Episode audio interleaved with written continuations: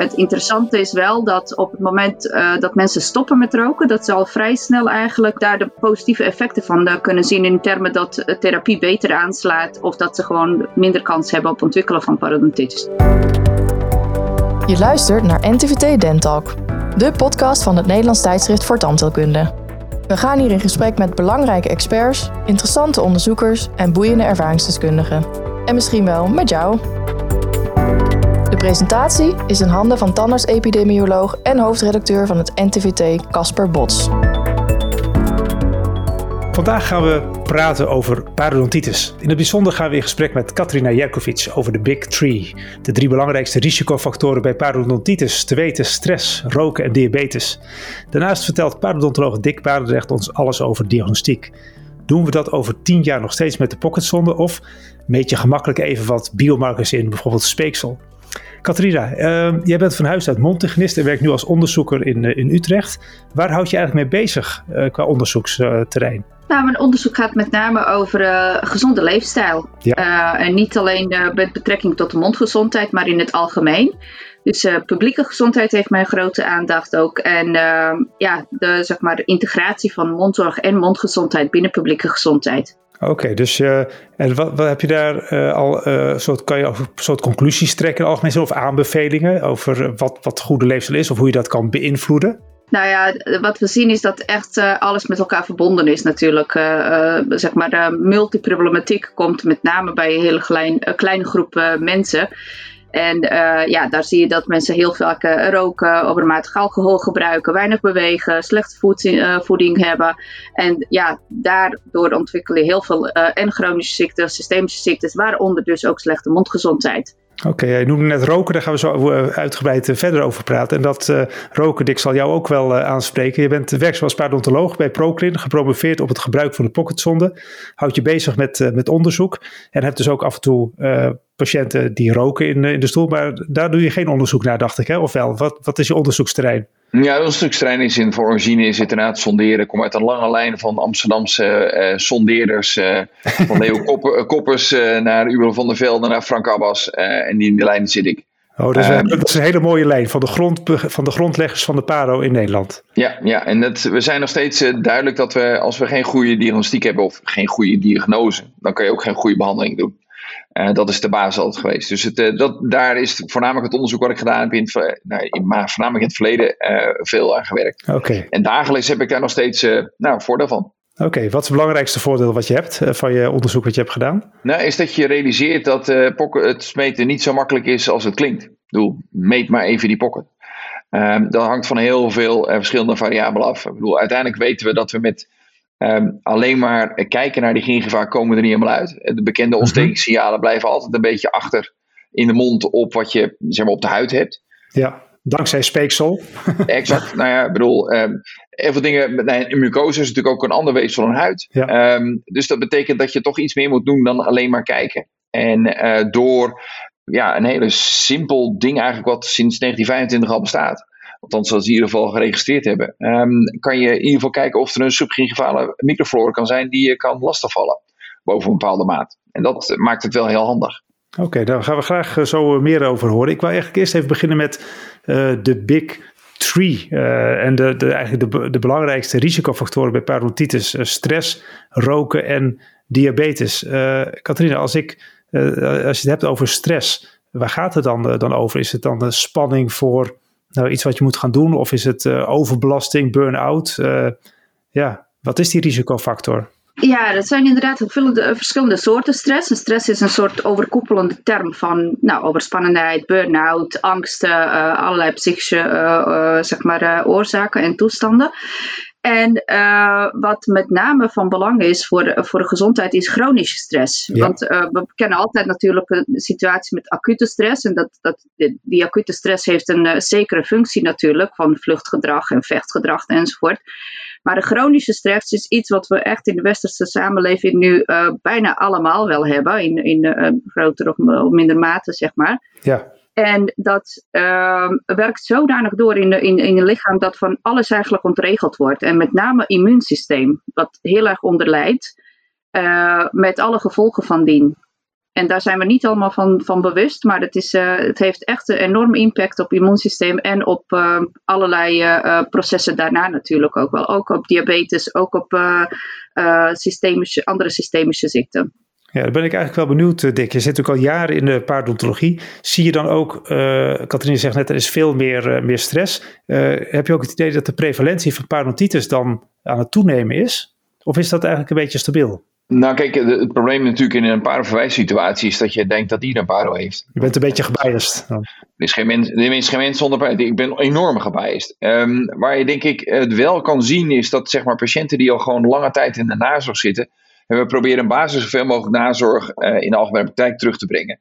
Omdat ze daar uh, is het veel praktischer. Er, zijn, er is een bepaalde groep die daar zich niet toe leent. En dan zie je in die pakken meet, patiënten die ik soms 25 jaar terug zie, zie je stress ontstaan. Laat ik zo zeggen, in, in de loop van de jaren zie je of er, periodes zijn waarbij uh, dat gebied gewoon een, een knauw krijgt, of iets achteruit loopt, of je ziet ineens kaartjes ontstaan.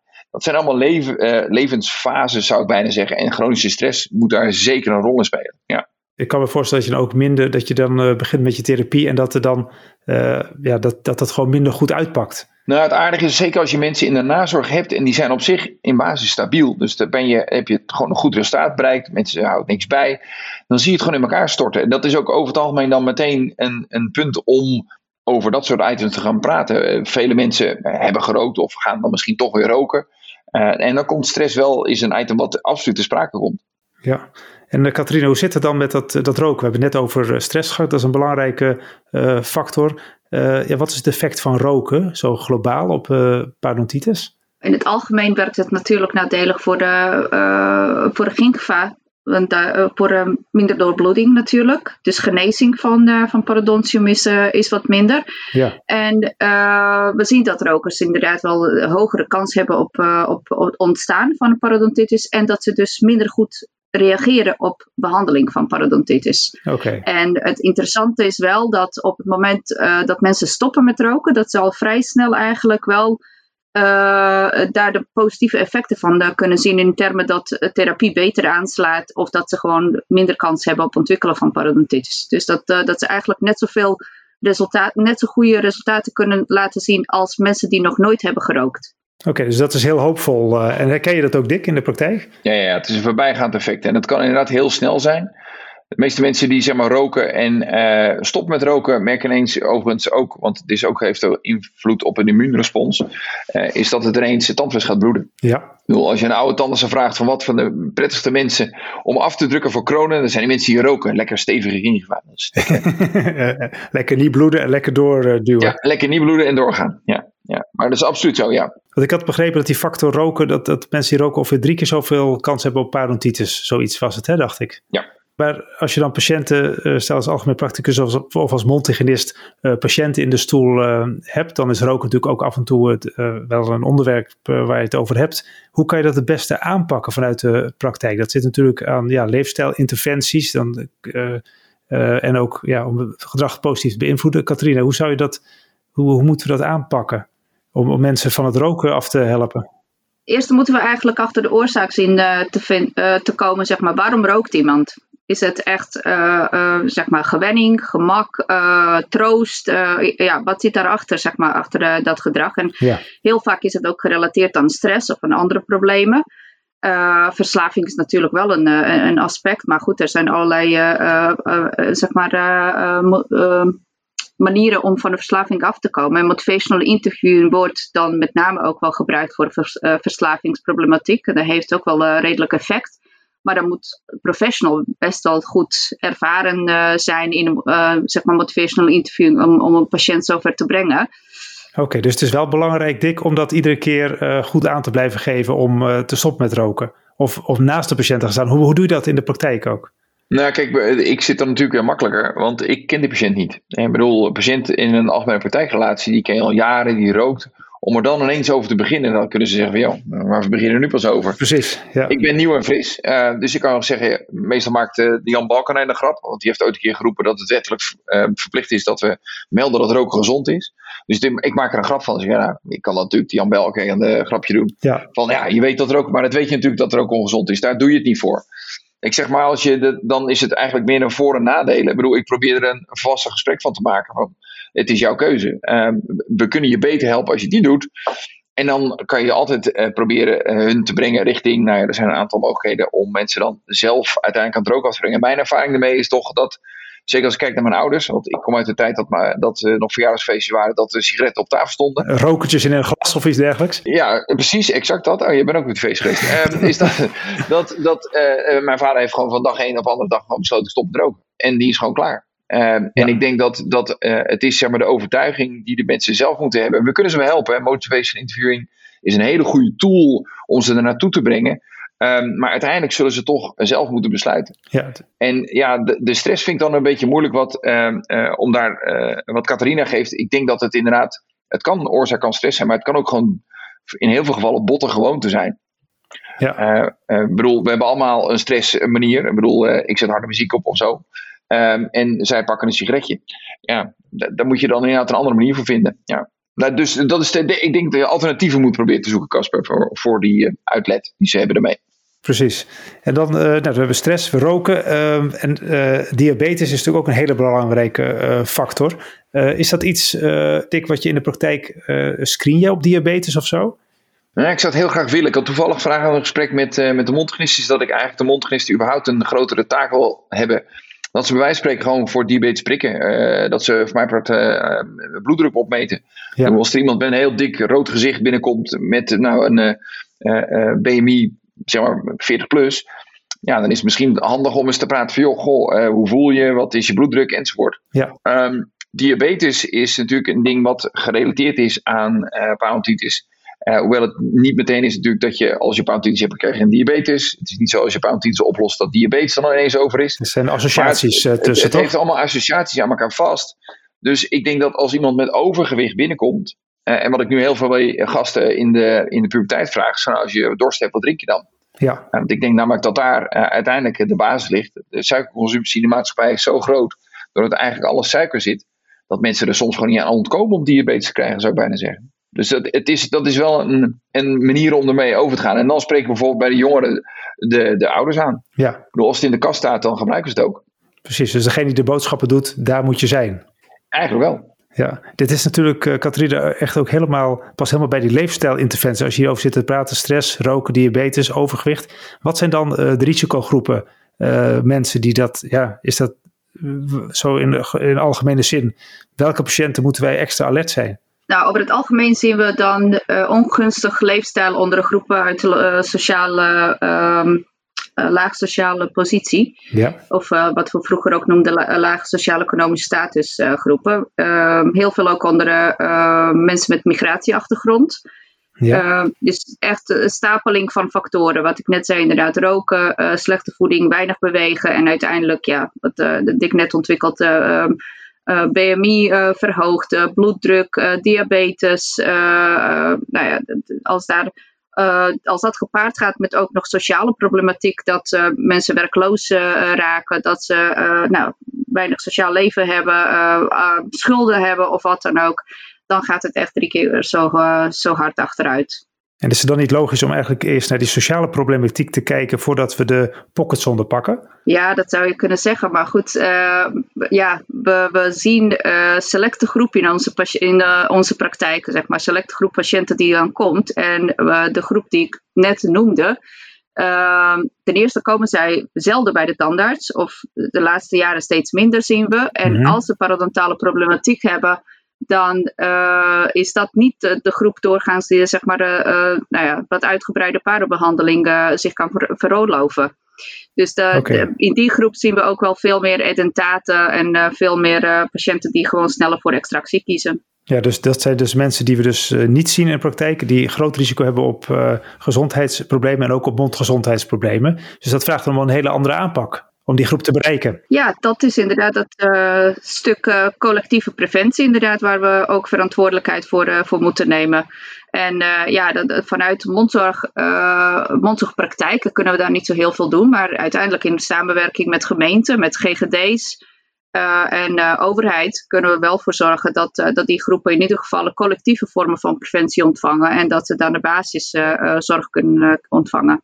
Je zegt net, wij kunnen vanuit een, mond, een mondzorgpraktijk niet zo heel veel aan doen. Is er toch iets wat wij zouden kunnen doen op lokaal niveau om, dit, uh, om die, die, die vergeten groep of de mensen die we eigenlijk niet zien toch in beeld te krijgen? Ja. Of zijn er initiatieven voor of kunnen we ergens bij aansluiten of iets? Ja, uiteraard. Voor, voor verschillende doelgroepen. Voor kinderen is het met name wel, uh, wel wat meer ontwikkeld. Natuurlijk ook zo'n programma Hou je mond gezond van het Ivoren Kruis. Met ja. voorlichting op scholen, op consultatiebureaus. Uh, regionaal zijn ook wel uh, initiatieven dat uh, nou, of preventieassistenten op consultatiebureaus ook wel zeg maar gesprekken hebben met ouders van, van kleine kinderen. En ik zie ook wel ja, in de buurthuizen dat er ook wel wat lessen gegeven worden, ook aan, aan, verschillende groepen over het belang van de mondgezondheid voor de algemene gezondheidsrelatie tussen beiden enzovoort. Ja. Maar dat is allemaal op, op een vrijwillige basis, zeg maar. Dat zijn de bond, ja, professionals die dat willen doen en die daar absoluut niet, ja, niet voor betaald krijgen. En daar is ook geen uh, structuur voor. Het is gewoon op eigen initiatief nog. Ja, en dan, Dick, ik heb, ja? Oh, sorry Katrina. Ja, dus het is op eigen initiatief om dat dan uh, lokaal te kijken wat je daar, uh, welk steentje je zou kunnen bijdragen. Uh, Dick, die mensen die jij ziet, of de mensen waar dus stress, roken, diabetes, overgespeeld, die komen natuurlijk wel bij de huisarts. Zou dat dan een oplossing zijn om ook die mensen met parodontitis meer in beeld te krijgen? Uh, nou, kijk, het is natuurlijk, uh, dan wordt diagnostiek een dingetje. Ik bedoel, want wat is parodontitis? Ik bedoel, de gemiddelde huisarts heeft zeg maar, beperkte kennis van de mond. Uh, ja, die heeft nooit, denk ik, geen pocketzonde ervaring. Eh. nee, dus ja, dan, dan zei je, nee, ik bedoel, het is zelfs voor heel wat anders al ingewikkeld om een pocketsonde goed vast te houden. Dus laat staan voor een, voor een huisarts ja, dan zou je iets aan uh, moeten gaan zoeken naar biomarkers of iets dergelijks. Of dat je probeert te testen wat, wat er in die mond. Als je een beetje, nou ja, een beetje in jouw straatje blijft, dat je ergens wat inspuugt en uh, dat je daar uh, dan wat zou kunnen vinden. Alleen voor zover ik weet, is daar is het een beetje ja, wisselend in effectiviteit, zal ik maar zeggen. qua opsporing van parodontitis. Ja, dus de pocketsonde is dan eigenlijk het beste om op dit moment parodontitis vast te stellen. Ja, even terug naar die huisarts. Ik denk dat die huisarts eigenlijk iedereen die uh, diabetes of iedereen die bij spreken hart- en vaatziekten heeft, in ieder geval een algemene systemische aandoening die geassocieerd is met parodontitis, gewoon moet zeggen: joh, luister, ga eens even bij je tandarts langs. En uh, laat hem even met de pocketsonde kijken, want dat is nog steeds het goedkoopste en het meest voorspelbare ding wat we hebben. Ja. Precies, ja.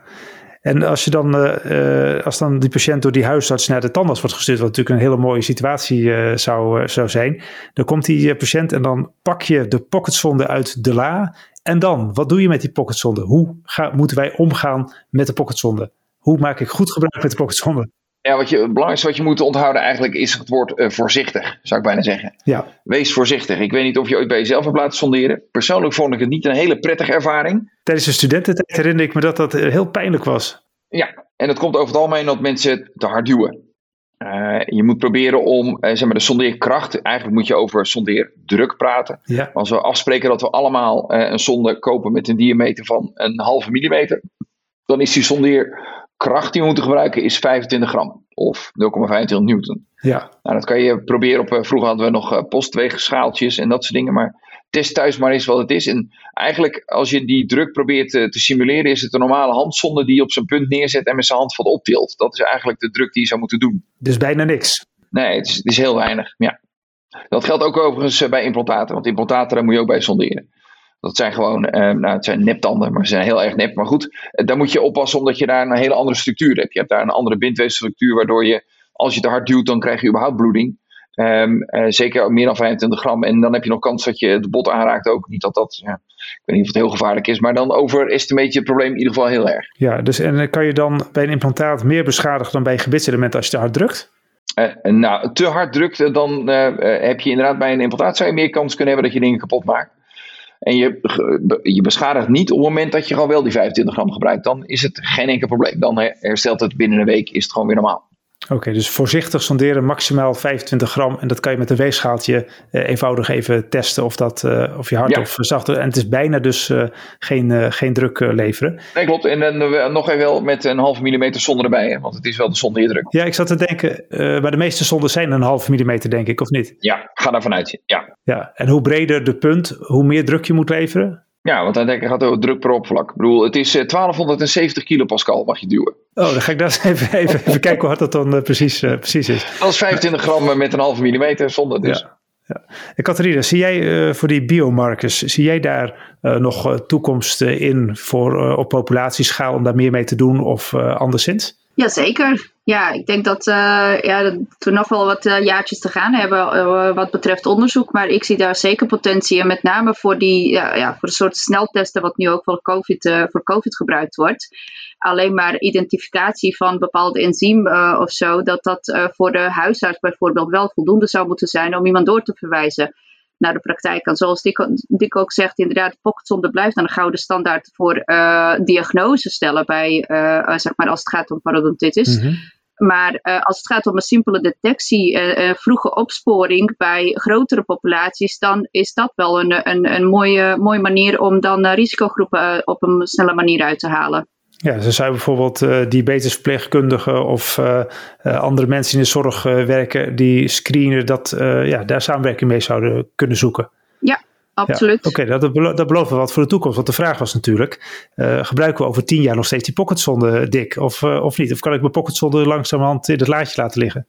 Ik denk dat wij pensioneren met een pocketzone, Casper. Oké. Ik denk dat dat uh, niet snel zal veranderen. Ik denk dat, dat het ook niet snel. Uh, kijk, het is commercieel ook niet interessant om uh, uitgebreid veel ontwikkeling nog te steken in een nieuwe diagnostische methode. Ik bedoel, ik denk dat we veel eerder gaan richting 3D-modellen. Dus dat je misschien straks een, een MRI hebt staan, allemaal. Ja. En dat je gewoon een MRI van het hoofd maakt, uh, misschien gecombineerd met een combi om naar de weefsels dan goed uh, in beeld te brengen. En dat leg je op elkaar en dan kan je het gewoon 3D laten uitrekenen wat je, wat je oppervlakte van je ontsteking is. Ik denk dat we eerder die kant op gaan dan dat je, een, nou ja, de drugzondes die zijn al bedacht en dat was allemaal te ingewikkeld en dat, uh, dat is al 20, 30 jaar oud. Dus dat gaat niet gebeuren. Dus voorlopig is die pocket zonder prima. Ja. ja, je had het net even over het gebruik van uh, röntgenopnames. Uh, nu net, CBCT-opnames of 3D-weergaven van parodontium. maak je er ook nu al veel gebruik van? Of maak je gewoon gebruik van, van bitewings of van de verticale bitewings bij de diagnostiek? Voor parodiagnostiek is een verticale bitewing je beste vriendje, zou ik bijna zeggen daar kan je het allermooiste het botniveau op zien. Als je daar niet op ziet, zal ik zeggen, dan gaat het niet helemaal goed. Uh, dus ik denk dat, dat je in algemene praktijk eigenlijk ook uh, altijd, uh, eigenlijk niet de, klassieke bijtwings zoals ik heb leren maken, eh, moet maken. Je moet altijd verticale bijtwings maken. Want dan heb je namelijk zowel je parodiagnostiek, in je aandachtsniveau kan je zien en je, en je. Nee, een combi binnen de paro is nou, dat is hard gezegd, maar onzin. Dat heb je niet nodig. Dat kan je gewoon met een, een solo en een pocket kan jij uitstekend paradiagnostiek doen. Precies, dat is de basis van de diagnostiek. Ja, nog steeds. Oké, en ook in de, in de nabije toekomst waarschijnlijk? Uh, ja. ja, voor paro zeker. Ja. ja. En uh, Catharine, hoe ziet de toekomst er voor de publieke preventie uh, uit? Waar, ehm, waar zou je, als je onbeperkt hoeveelheid geld zou krijgen, waar zou je dat in gaan stoppen? Om de mondgezondheid en de levensstijl in Nederland te gaan verbeteren? Waar zou je je, je geld op inzetten? Nou, ik denk dat, uh, dat iedere GGD-regio uh, eigenlijk nog steeds veel baat zou hebben als daar een, een mondhygiënist of een, of een mondzorgprofessional weer aan gebonden zou worden voor uh, dat stukje collectieve preventie. Uh, voor uh, met name... Dat was vroeger toch zo, of niet? Ja, dat was vroeger zo. En daar waren met name mondhygiënisten die heten dan tandheelkundig preventief medewerker. TPM'ers noemen we die, noemden we die. En die zijn allemaal wel wegbezuinigd eigenlijk vanwege het feit dat het heel goed ging met de mondgezondheid van Nederlandse jeugd. Maar nu zien we ook wel flinke achteruitgangen. Niet alleen bij de jeugd, maar ook bij de, zeg maar de, andere generaties. Uh, en uh, ja, uiteindelijk de, de lokale, uh, lokaal beleid, zeg maar gemeentelijk beleid, is erop gericht dat zij zelf kunnen besluiten waar het, geld, waar het extra geld naartoe moet als het gaat om gezondheid. Dus per wijk of per regio weten ze heel goed nou ja, waar veel gerookt wordt, waar slechte mondgezondheid is, of waar veel overgewicht is, of wat dan ook. Dus dat zouden we eigenlijk met gemeenten, met GGD's als uitvoerder van dat beleid, publiek beleid, uh, ook wel in gesprek moeten gaan om, uh, om daar wat meer op het gebied van mondgezondheid te kunnen doen. Oké, okay, Dick, je, je, ik zie jou heel erg knikken. Je beaamt dit uh, volgens mij van harte. Ja, in, in Rotterdam. Ik heb een hele tijd in de Rotterdam Standsvereniging bestuur gezeten. De oudste tandheelkundige vereniging in Nederland. Um, sorry. Um, en daar zagen we de, de GGD had inderdaad een hele sterke taak. maar wij zien voornamelijk in afstandswijten ook dat je, nou, gewoon de die gewoon toeneemt. Gewoon ouderwets jaren 60, 70 praktijken zie je weer gewoon weer melkgebitjes gewoon afgebrand tot de vloer, zal ik maar zeggen. Ja, ongelooflijk. Dat is onbegrijpelijk. Te kijken, dat, dat begrijp je niet. ik, ik, moest meteen denken toen ik hoorde dat het nieuwe kabinet van plan is om toch een suikertax in te voeren, om daar wat aan te doen. Uh, voor mij een totaal verkeerde beslissing overigens. Ik bedoel, volgens mij moet je zorgen dat uh, de BTW op alle suikerhoudende producten enorm hoog wordt. En dan niet zozeer suiker. En dat je juist alle BTW op alle gezonde producten, dat je die afschaft. Ik, bedoel, ik denk dat je het juist positief moet stimuleren. Dat gewoon gezond wordt goedkoop, zal maar zeggen. In plaats van ongezond uh, is goedkoop. Ja, Catharina, hoe denk jij daarover? Ook dus de, de, de, de BTW op ongezonde producten omhoog. Is daar, is daar literatuur over bekend? Of dit, en, de, en, de, gezonde producten geen BTW meer, hè? Gewoon niet meer. Die, die moeten gewoon goedkoop worden. Precies, 0% BTW, ja. Om de mondgezondheid in Nederland te, te, te redden. Ja, dat zou ik inderdaad omdraaien. Eerst even gezonde producten veel beter stimuleren en in prijs omlaag. En dan ongezonde producten aanpakken. Want wat we nu zien in andere landen waar suikertax is ingevoerd. Er wordt wel gezegd dat er um, minder, uh, zeg maar zoveel minder gram suiker per jaar genuttigd wordt. Maar ja, mensen blijven toch nog steeds frisdrank uh, zeg maar nuttigen. En als het gaat om mondgezondheid, maakt niet zo heel veel uit of je nou 13 gram suiker of 7 gram suiker hebt genuttigd. Als je de hele dag door blijft drinken. Dus dat, dat, dat zet geen zoden aan de dijk. Maar uh, wel uh, gezonde uh, voeding in de termen van fruit en groenten enzovoort. En dat is voor echt algemeen belang nu echt, echt hard nodig. Precies. Dus en een betere mondgezondheid en een beter immuunsysteem. En minder, uh, minder stress en daardoor minder roken en minder diabetes en minder overgewicht, dan, dan kan de paardontologie dik tot slot op een gegeven moment worden opgeheven. Helemaal bij man, helemaal goed. okay. Als je, als je aan, aan de Ubelen van de Velde vraagt, die zegt van ja luister, ik bedoel, uh, de, uh, de Neandertalers hadden geen paro. Bedoel, ja. Misschien waren ze ook te vroeg dood voordat ze het konden krijgen, maar ze hadden geen paro. Maar er waren ook dus, geen parodontologen, dus gelukkig hadden ze geen paro. Ja, dat, was inderdaad wel heel handig. Nee, okay, maar ik bedoel, ik denk dat, dat voeding, dat dat ontzettend belangrijk is. En ik denk dat je, als je het positief uh, insteekt, gaat heel goed. Erbij weet ik volgens mij, Catharina, een keer een statistiek van dat, je, dat we 40 kilo uh, aan uh, additionele suikers. Dus gewoon naast de suikers die je gewoon al, er zit 40 kilo bij. Dat is alles wat we aan zoetigheid aan ons nemen. Dus als je daar per jaar is dat. 7%, 7% vanaf per jaar, 7% vanaf haalt, ja, ja. dan is uh, 1, 2, 3 is veel, zou maar zeggen. Dat maakt geen bal uit. Dus, dus, dus, ja. dus we hebben 40 kilo suiker te veel eigenlijk uh, per jaar nemen tot ons? Ja, dus uh, suikers die we dus niet herkennen. Ja. Dus als je zeg maar in, nou goed. Verborgen suiker. Ja, hoe zit dat precies, Catharina? Want ik, het ik probeer het voor me te zien. Dat zijn dus, dus uh, vier grote emmers met suiker die ik dan gewoon iedere keer even langsloop en een klein smikkeltje van neem die verborgen zitten. Ja. Ja, dat is met name het probleem inderdaad dat het allemaal verborgen suikers zijn waar uh, heel veel mensen nog steeds in overtuiging zijn, uh, overtuigd zijn dat ze het heel goed doen. Uh, heel goed doen, zeg maar. Heel gezond eten, gezonde tussendoortjes kiezen. Maar uiteindelijk, als je allemaal dat bij elkaar optelt, eet je inderdaad nog kilo suiker te veel. Wat er gewoon niet nodig is. En mensen zijn echt weinig mensen zijn in staat om heel goed de etiketten te lezen en heel goed bewust te zijn wat ze in principe naar buiten, uh, naar binnen krijgen. En we hebben nu wel een project in Amersfoort uh, lopen. Het heet Gezondschap. Mm waar mensen zeg maar, gestimuleerd worden in de supermarkt om gezonde producten te kopen. En daar staat de, die, die, diëtist notabene erbij om uit te leggen wat het allemaal is. En uh, wat, nou, wat mensen zeg maar, ermee kunnen maken en recepten uitdelen. En als je daar met, met mensen in gesprek gaat, dan staan ze allemaal te, echt zo nou, te vertellen, nee, ik, doe, ik, ik, ik leef bewust en ik eet gezond enzovoort. En als je er verderop ingaat, dan nou, zijn ze verbaasd wat ze nog steeds binnenkrijgen. Dus, en dat zijn nog mensen die, het, die er echt nog op letten. Laat staan, zeg maar, een hele grote groep Nederlanders die absoluut niet op, op letten. Die alleen maar kijkt naar de prijzen, wat goedkoper is en wat in de aanbieding is om te kopen.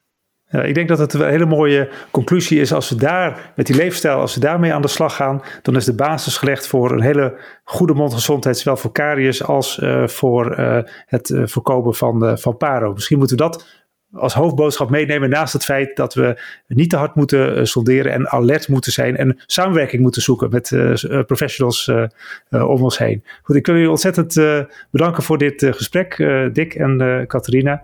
En hiermee zijn we aan het einde gekomen van deze Dentalk podcast over paardodontologie en ook leefstijl, waarin we in gesprek waren met Catharina Jerkovic en Dick Barendrecht. Bedankt voor het luisteren en graag tot de volgende keer. Dit was NTVT Dentalk, de podcast van het Nederlands tijdschrift voor tandheelkunde. Heb je tips of leuke vragen voor ons? Laat het ons weten via redactie.ntvt.nl.